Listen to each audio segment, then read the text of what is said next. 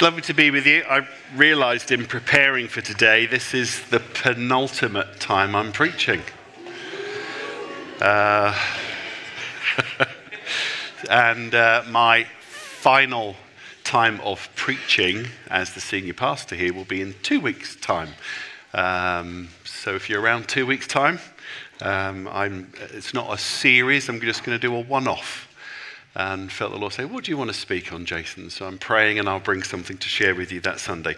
Bev sends her love. She's not well. Um, I was ill last Sunday with a really bad cold, and we've kissed too much this week, and now Bev is um, ill as a result. Um, knew that kissing was bad for you, so she sends her love. Um, and many of you have been asking how we're feeling about moving and leaving and how things are going, and things are progressing. It's like the now and the not yet of the kingdom. Um, we've got contracts, new jobs to go to. Um, we're in that wonderful place of spiritual warfare with um, that happens when you sell and buy a house with with lawyers. Um, it's 25 years since I moved house. It's all on nine now, but as far as I can tell, everything else is still just as painful as it was 25 years ago. But um, if you pray for something, pray for us for a couple of things. Pray for the practicalities. That would be wonderful. We're hoping that um, we'll uh, exchange uh, this week uh, for moving. Um, and it's starting to hit home. Um, we've been quite busy since we told you that we were moving on. Um, and it's been wonderful to see what the Lord's been doing with Steve and Lynn here. Haven't they been amazing with us? Um, it's been wonderful. Um, and uh, we've been busy with that, but it's just starting to hit home. So on the 6th, I hope you can join us and celebrate.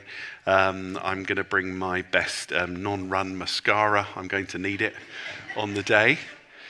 But one of the things that we've been really encouraged with most of all is so many people that have spoken to us have said, Do you know, we're, we're sad you're leaving, but we're excited. Excited about what God's doing with you. And actually, in the story that we've told, if you've missed it, you can go online and catch it. Um, in the story that we told, again, I've heard people reflect back gosh, if God can do that level of intervention for you, what's He got for us? And Stephen Lynn are a token of God's grace in that regard. So thank you for that as you've extended that to us. And we believe that God is still growing this church. And it is His purposes that He wants to fulfill here, and He will continue to. So bless you as you continue to uh, seek Him uh, together. So, we've been doing a series on the kingdom of God. Um, we sketched this out before the summer in the preaching team. And we felt as the church was 25 years old, it would be good to come back to and revisit. And we also have lots of people in our church who are new to our church, which has been wonderful as well. What makes us a vineyard church? Um, there's a theological term called a charism, which has been used through church history, a particular gift and calling. People have that individually. Churches have it. Um, denominations have particular charisms. Um, and one of the things we believe in the vineyard, uh, one of our highest values, is in the whole body of Christ. That the Lord uses the whole body Catholics, Protestants, Baptists, Pentecostals, vineyard to engage with his purposes in the world. And we're just one part of the whole of the body. But we have some things that we know the Lord has called us to. We have some things out of which our church movement began, and it is a worldwide movement of churches. Um, and we focus on those not because we think we're better, but because we can't do everything and because we focus on the mission that God's called us to. So that's why we thought after 25 years, is those are the reasons that we planted our church, the values and the ingredients of our church. It would be good to celebrate those and remind ourselves of, ourselves of those. And that's what we've been doing these last few weeks. And I'm going to do something with you today. I'm going to do what I had planned to do on the 11th of September, but didn't because Bev and I announced that we were leaving. Um, so I'm going to do a summary of all of the kingdom vision and values. Um, and then a couple of things I feel the Lord's told me to focus in on as we do that together. Is that okay? All ready? So, um, so I'm going to do this in three parts. First part is we're going to get some slides. I don't normally do slides, but here you go you get some slides. Can we get up the first slide? I think that's going to appear. This we call Vineyard Person. Um, this is the thing we use in Vineyard churches. John Wimber, our founder, um, who passed away in 1997 approximately, um, was asked once with all the vineyard churches around there, well, what is a vineyard church? And he got out a napkin in a restaurant and drew this. And since then, this has become something that pastors and leaders in vineyard churches use. It's a very memorable way to explain those values and the charism and who we are and what God's called us to. And I'm going to do three things. I'm going to walk through this with you. Um, I was going to say as John Wimber did, but I know no idea quite how he did it, but we get the rough idea.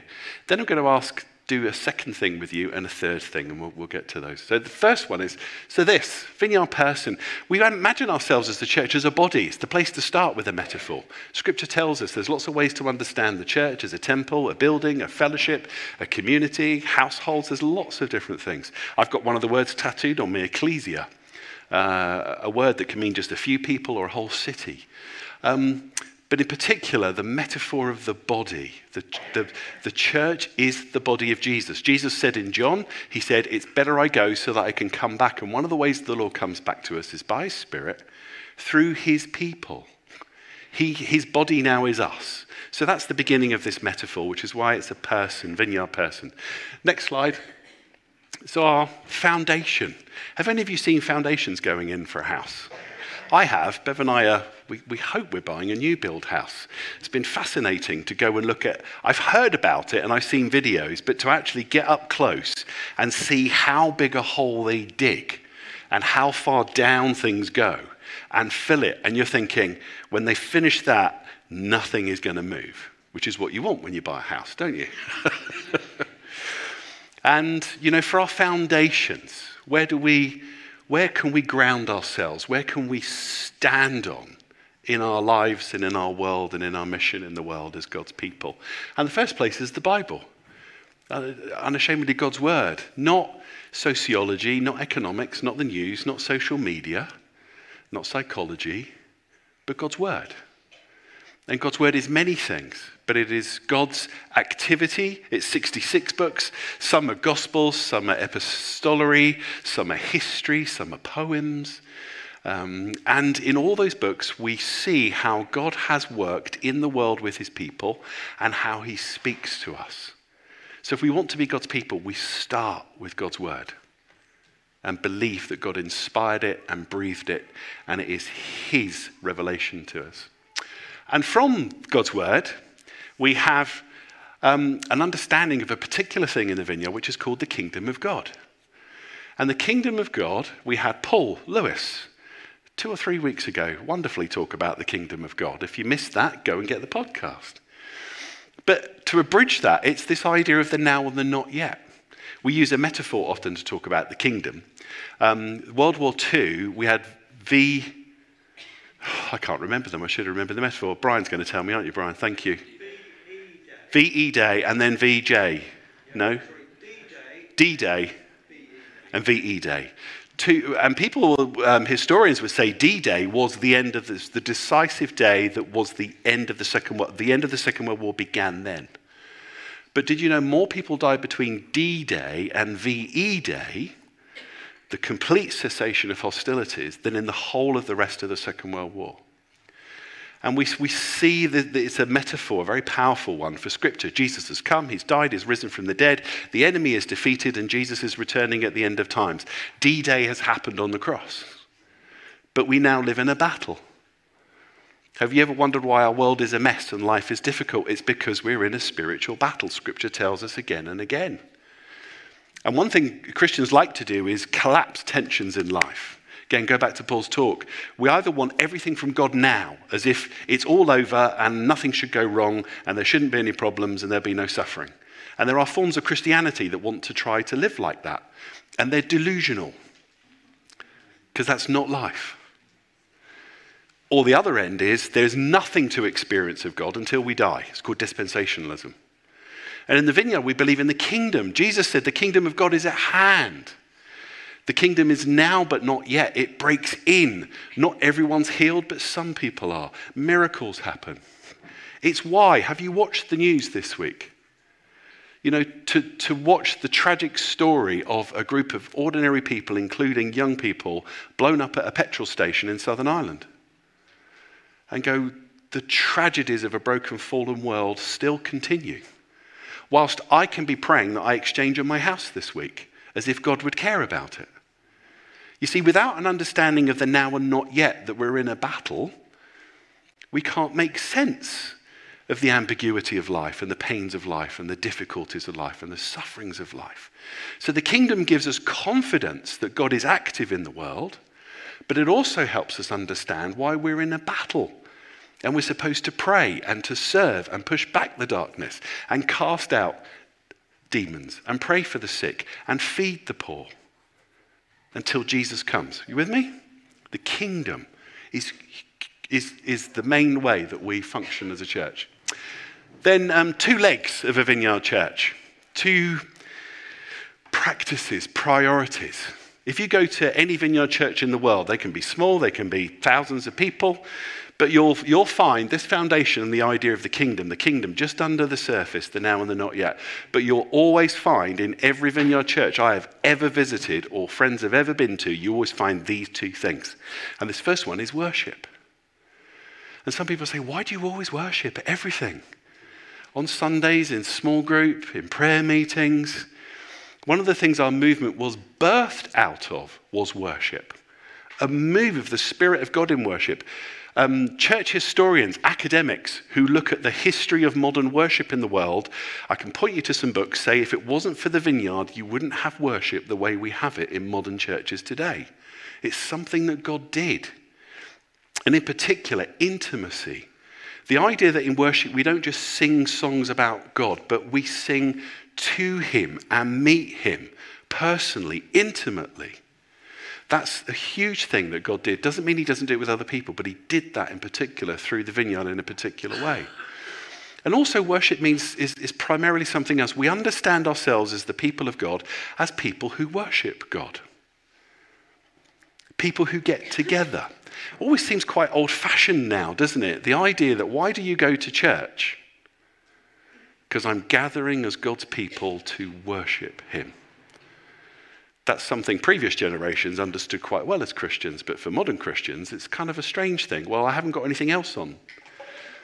Or I like it when I worship because God meets me. No. We have amazing experiences with God, but we understand in the vineyard the reason we worship is God is God and we are not. And we are His people. And we gather to worship him, to acknowledge that he is king, that he is sovereign. Do you realize what happens when we get here in this hall? We come together this week with so many other things. Vladimir Putin is not Lord of the earth, Jesus Christ is. How do we declare that? On our own? No, as God's people. Around the world, billions of people will gather on a Sunday and declare that Jesus Christ is Lord. Not Liz Truss, not the Bank of England, not Vladimir Putin, not my fears, but Jesus Christ is Lord. That's why we gather. But the other thing about worship is worship comes from the word worthship. You know this? And we all worship. Every single being, every single human being is worshipping this Sunday morning. Maybe they're asleep, they're worshipping their bed. Maybe they're playing golf, maybe they're on holiday, maybe they're out running, maybe they're with their family. Worship is worship. Um, John Wimber used to say this, John Mumford, that was our national director, used to say, said, If I want to know what you really worship, show me your bank account and your diary. Where our time, energy, and money goes reveals what we really, truly give worth to and worship. And we're a movement about not just singing songs to God, but giving our lives back to Him in return. Again, why did you come here this Sunday? One of the reasons we meet here in this hall is to worship God and remind ourselves that He is God and we are not. The other way is to return ourselves to Him and say, God, I give myself back to you. Lord, I've given myself to so many other things this week. I'm sorry. Take me back. Worship. And then compassion. He's good at the back, isn't he? Every time I look around, he's like, click. Very good, Chris. Compassion. We had Hannah up here on the stage talking about something as simple as when we're buying our food to buy some more and put it out there. Um, and it remains, we're going to look at this a little bit later this morning. It's one of the strangest things that God's people could worship Him and then do absolutely nothing about it in the rest of the world, quite often. that life is perfectly designed for us to go to work, get completely exhausted, come home, and hide away from the world. And yet, to encounter Jesus is to go back out into the world with his love for others. Scripture will tell us that if we have really loved God, we will love others. One of the ways that the world knows that we've really met with God is because we love them. And we don't do what the rest of the world does, which is, I'm knackered, I'm exhausted, I've got nothing left over. Get to me later, maybe next year. Intimacy and engagement, those are two other words I could have put up here. To be intimate with Jesus is to be engaged with the things that he loves. Compassion. And this thing about, and this was, was originally the main talk for today, and I, and I think it really just comes down to something as simple as this. If we are unable to care for others, our neighbors, pray for other people, be mindful of them, if all we do is go to work, be exhausted, come home and hide away, we probably have not really encountered Jesus in the way that he wants us to encounter him. It's as stark as that. I could do a whole talk on that, but go to the Gospels and look at what Jesus invites us to. Meet me. Now you go. This thing I've done with you. Oh, Lord, it's awesome. Great. Go and do it. It's one of the things I loved about the vineyard when I joined it. And John Mumford was just fantastic. I remember being 19 years old. I mean, what do you know at 19? I'm 53, realised I didn't know anything. Thought I knew everything. And, and I remember being at a, a, conference. This is just, I'm just, I, I have prepared very little for today because I felt the Lord tell me not to and to just speak from my heart with some words that He has. I remember being at a conference and some Christians were doing some really weird things. You know, Christians can do weird stuff. And I could see the woman being prayed for was very, very upset about how she was being prayed for. So I went running over to John and I said, John, that lady over there, this is awful. Could you go and stop it? And you know what? He looked at me and he went, You go and stop it. I'm like, I'm 19, I can't do anything.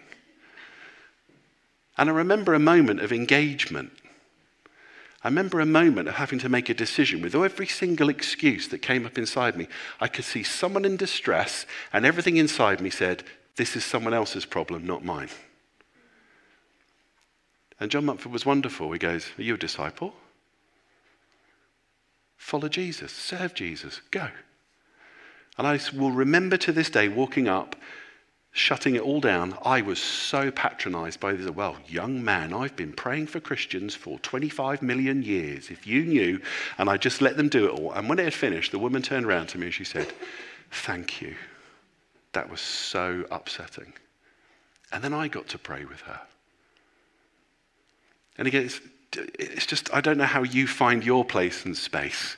But I, what I'm speaking about here with compassion is if we've really met Jesus, we will get outside our comfort zones, outside our tiredness, outside our apathy and indifference, outside our lack, and say, Lord, I have nothing. And he says, Wonderful, because I have everything. You see, to speak to someone, to care for someone, to pray for someone is very difficult to do unless you do it regularly, and then it becomes kind of fun. Some of you know what it's like to do it regularly. But at first, it's terrifying. I haven't got anything. You see, every single moment that you get to a threshold where you feel, I have nothing, I'm too busy, I'm too tired, I'm not enough, I can't do enough, that is the very threshold of the kingdom of God. And Jesus says, Good. Intimacy and engagement, worship, compassion. And then, four things to be the body on the torso that we talk about in the vineyard that, that flow from that. Um, hospital, community, school, and army. Hospital, a place to get well. We've got a bereavement course on. Did you notice that? Why do we do things like that? So that we can be healed. Again, I haven't got time this morning.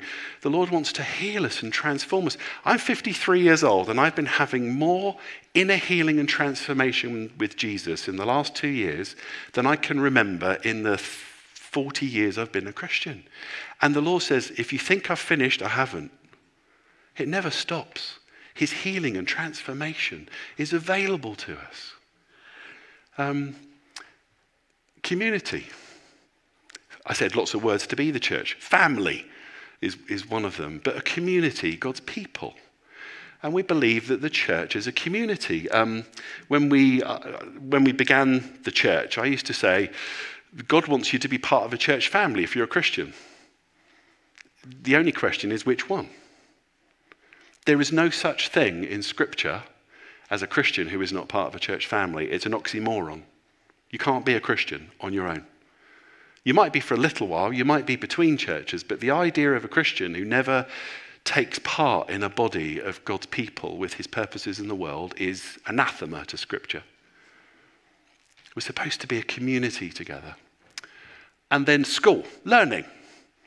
We have discipleship groups in our church. You come here on Sunday and there's preaching and teaching. We do things with the kids where they learn how to pray and do Bible studies. Um, is Lucy here this morning? Pick on Lucy. No, she's not. She's upstairs in kids. There you go. Lucy became a Christian quite relatively late in life compared to the statistics. Most people that become Christians usually do so when they're young. Uh, Lucy is young, she's only in her early 30s. But I noticed, and Bev and I did, and other people, I said, Lucy, you just seem to, you haven't been a Christian very long, but you know so much about, about the Christian faith. How is that? She said, Oh, other people ask me that. She said, I think it's because I've been serving in Vineyard Kids for two years. See, Lucy went up to help in Vineyard Kids, and all those things that our children were learning about who Jesus is, guess what? Lucy was learning. So, if you want to be vibrant in your faith, another way to become vibrant, if you've never really understood who God is, go and spend time in Vineyard Kids for a couple of years and come back as a better Christian. Learning. An army. This is probably the one that we find the, the least palatable militaristic language, but it's in Scripture, not for violence, but we're like the Peace Corps. We're told to be soldiers.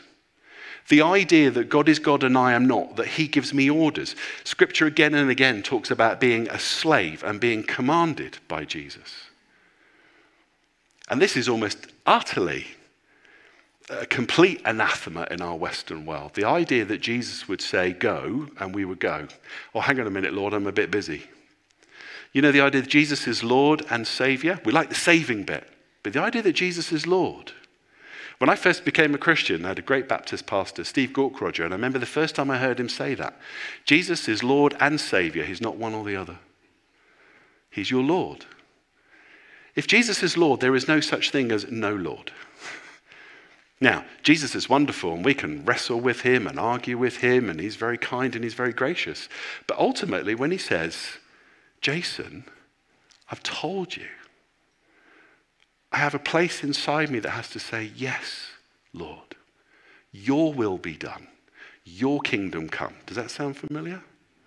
Our Father who is in heaven, hallowed be your name, your kingdom come, your will be done. One of the ways that God's will comes on earth is by his people saying yes to God's will on earth. And there's things like Ephesians, where we're told to, Paul tells us our battle's not against flesh and blood, but, but a spiritual battle, and to put on the armor of God. So, then we've got two arms of our church, how we reach out into the world. So, if you come to our church, you'll hear the Bible. We focus on the kingdom. We have worship. We're always calling one another to engage in the world. We focus on those four things hospital, school, army, and community. But then the way we reach out as a church is in two ways. And one of our arms is church planting.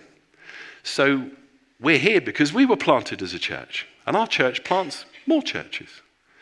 One of the reasons we plant churches is that new churches are a good way to reach people that aren't in church. Um, so we have a church planting arm, and very focused still on church planting. And then church development. And we're very focused as a church group of people around the world on the health of our churches with coaches and mentors and spiritual directors and training. And we have a value and openness of working with other churches to develop our churches so that we can be engaged together in the world with one another. Which is why every, you know, why we partner with other churches, why Sutton Community Works was birthed out of a vision many years ago of our church helping other churches to partner together locally. Okay? And then the head of the church at the top, making disciples. I can't read that. And equipping the church. Equipping the saints for works of service, which is Ephesians. So, what sets at the top of us overall? And then above that, Jesus. Jesus is the head of his church. We take our direction from him. Does it all make sense? Right. That was the first bit. Let's do the second bit. I want you to imagine a blank piece of paper. Maybe you've got a piece of paper in your hand, like this. And you could do this in your mind's eye, or if you have a pen and pencil, you could draw one near you. If, if this was the world, the universe, and there was you, and there was the church, and you had to draw two circles. One was the church and one was you. What would you draw? Would you draw you down here as a little circle and the church as a big one? Or would you be a big circle in the middle and the church up here? So just, I want you for a moment as an ex, just as a gut feeling. I know some of you will find it hard if you're kinesthetic learners. You actually need to do this.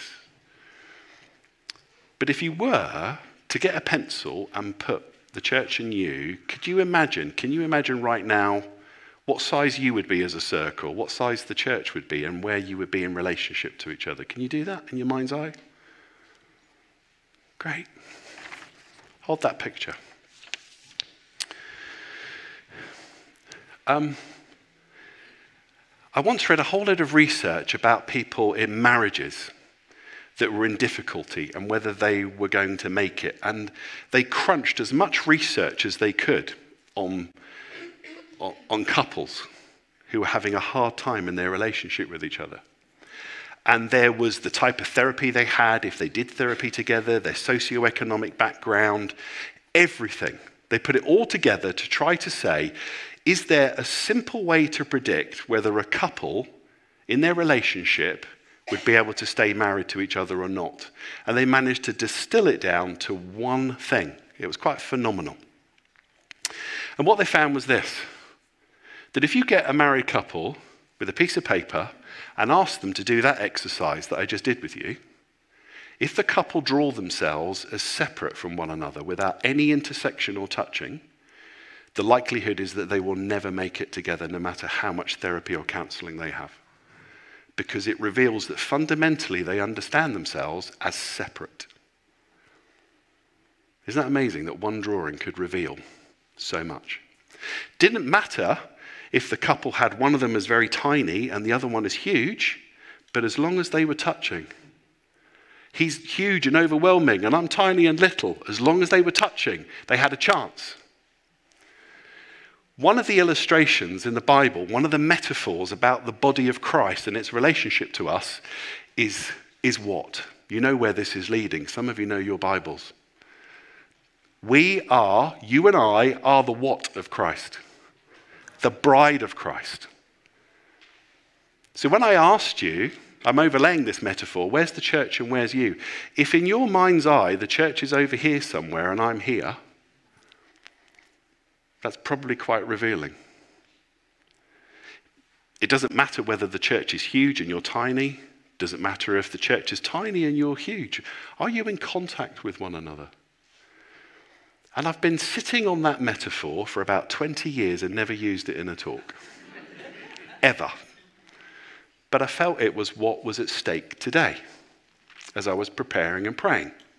Because all of that stuff, does that sound good to you? But I bet a whole load of you are going, it's a bit knackering, isn't it? How many of you have got all the spare time in the world to engage in all of that? None of you. Just as the person in a marriage who's not going well, who is disconnected and focused on themselves. I'll pick on men because I'm a man. The man that gets married then realizes this is hard work the cooking, the cleaning, the budgeting, the time, the effort. And they get further and further away and they go, it was, I just, it was much more fun when it was just me. But anyone in a good marriage knows the things of a marriage are the marriage. They're not extra. They're not something to add on because you had loads of spare time. They are life. Any of you had children? They don't fit. They don't fit your bank balance. They don't fit your emotional capacity. They don't fit your sleep reserves, that's for sure. They're not an extra because you had nothing better to do. They become the life itself, don't they? And that's what's at stake with being part of the body of Christ. It is not an extra, it is an alternative way of living and being. And one of the reasons so many Christians in life struggle with the church and they end up in decreasing circles of distance and they occasionally come on a Sunday once in a while and then eventually that peters out. That's not being the body of Christ or the bride of Christ. Just like the husband who one day comes home from work and realizes he's not spent one moment of intimacy with his partner for years. So the logical conclusion is to just move on. And that is really the heart of the message I had today. That if we think being the body of Christ is just something to add on, we've missed completely what it is. It's a whole way of life. I want to share another couple of metaphors and then we're going to work back through this a different way to finish. Um, Christ, his cause, and his church. You ever heard of those three things? John Mumford used to say it, John Wimber used to say it. We're supposed to be converted, followers of Christ, Christ's cause, and the church. But again, one of the things we like to do in the West, so a particularly Western thing, we turn things into funnels of decreasing availability and commitment. And we like the first bit. I like Jesus. I want some help from Jesus. But Jesus wants us to do stuff in the world. Oh, I've got less availability for that. And then the church gets whatever's left over. You following me? Another metaphor that I've heard used, and I think actually is, is, was helpful in its time in some ways, but is remarkably very unhelpful and can be very destructive to us. Um, there used to be a time, I remember it, I became a Christian in the 1980s, and there was a world in which some Christians spent so much time in church they were never available for their work or their family. Do any of you remember those days? They don't exist anymore. There's, there's a few people that live their whole life in church, but not many. And, and at that time, a corrective metaphor was used that what we should do is it should be God first, then us, then our family, and right at the bottom would be church. Now, I've known a few pastors over the years who said they needed to hear that because it was God first and their family got everything that was left. One of the things we've done with the metaphor of switching it around is what you end up with is the church gets nothing. The body of Christ is nothing. It's last. Whatever is last on your list. Have any of you ever sat down and made a to do list? A proper one. I put things on my list that I've done and cross them off just so I can feel that I've done something. I did, I've got so many things to do at the minute. I'm actually, oh, I did something extra. Write it down, cross it off. if you sat down right now and made a list of everything and prioritized it, you couldn't possibly do it all. There's too many things to do. And what happens is with church, we can end up putting it right at the bottom so, being the bride of Christ and participating in the mission of Jesus in the world and all these things often never happens because it's last on the list. With me? So, I shared that with you, did those two things to say this is what we are as a church. And some of you are like, great, I love that. But I really did feel the Lord say there's something at stake, especially after COVID where it just doesn't fit. And it will never fit unless the bride of Christ becomes a way of life. So, this third thing I want to do is I'm going to work back up through this to finish with you. What's at stake? What's at stake if we never get to follow Jesus and his cause and his church and be part of his body? What's at stake for the rest of the world and for us if we don't participate in a church family somewhere as followers of Jesus? Well, I think something's at stake if you have kids. Children aren't stupid. I used to be a child. Was anyone here a child at once? If you were a kid, you know exactly what your parents' real values in life were and what they really worshipped, didn't you? And you knew every single moment where your parent told you one thing but lived something very different. Didn't you see it completely? And there is a whole generation of children who've grown up who have been told that Jesus is Lord, but who have seen something else with their parents. That Jesus was not Lord. and that the church was utterly optional. And we wonder why they don't want anything to do with the church. Whatever we worship, that's one thing that's at stake with children. Another one is what's at stake for us? What's at stake for us is we miss out on the best life that we could ever have. Jesus says if we live this way, in some way, an approximation of this way with Him, somehow, with other people, He promises us. Let me read you one promise from John.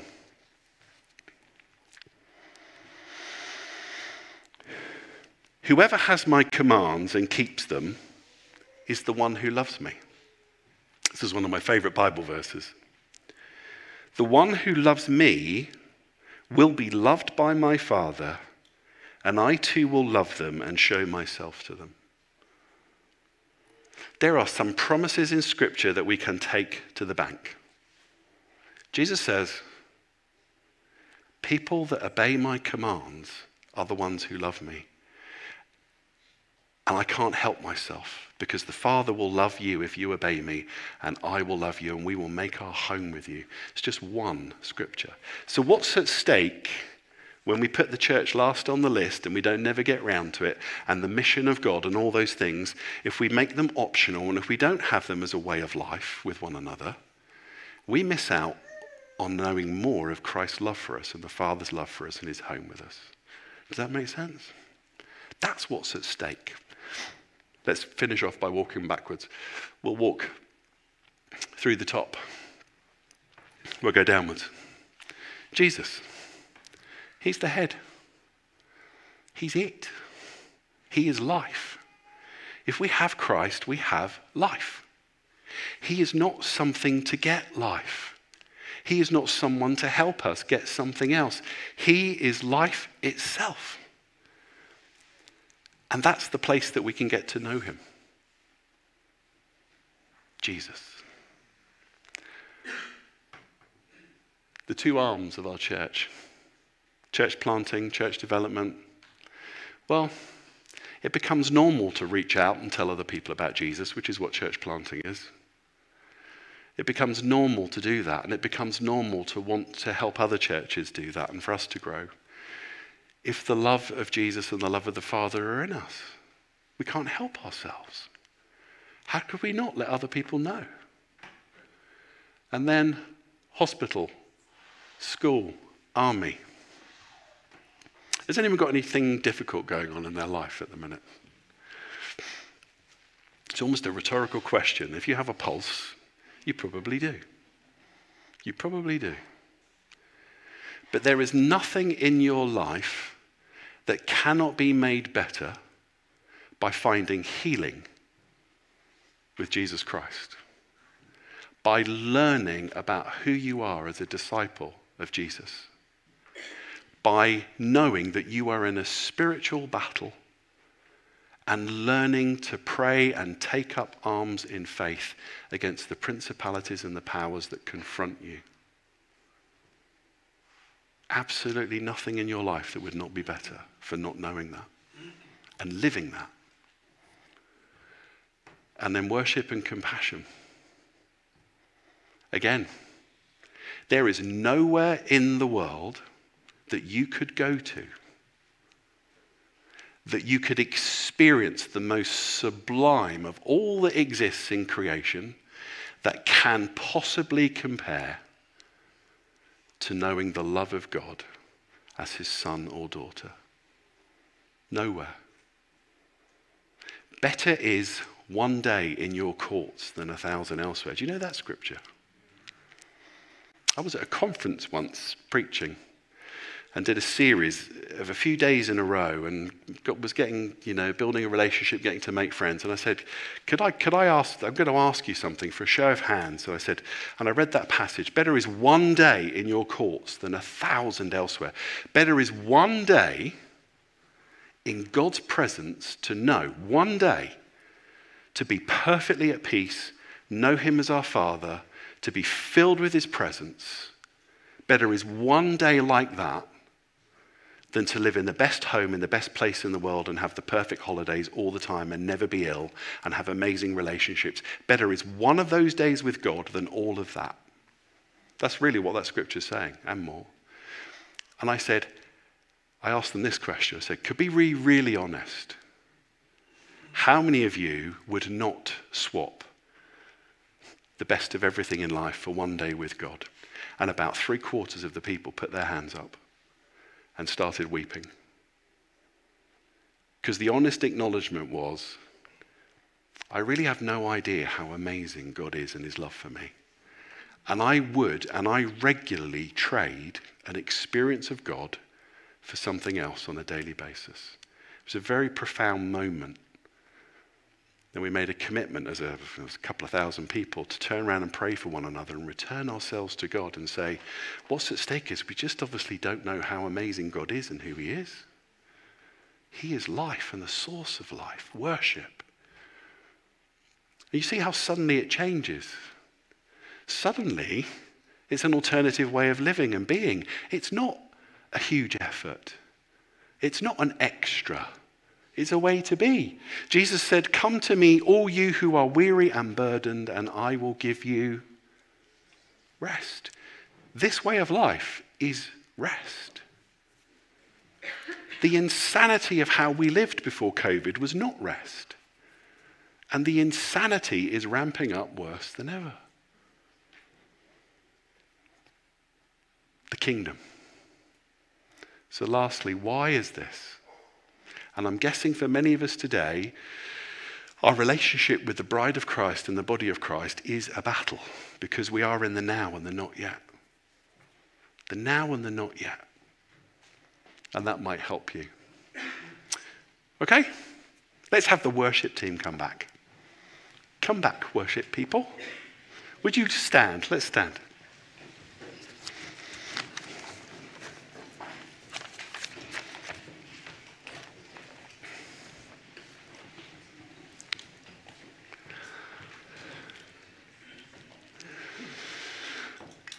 Lord.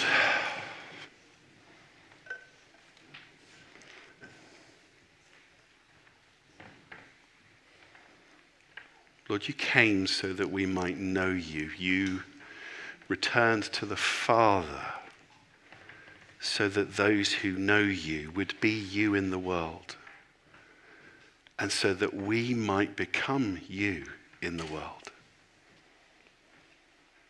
Lord, forgive us for where we put you bottom of the list.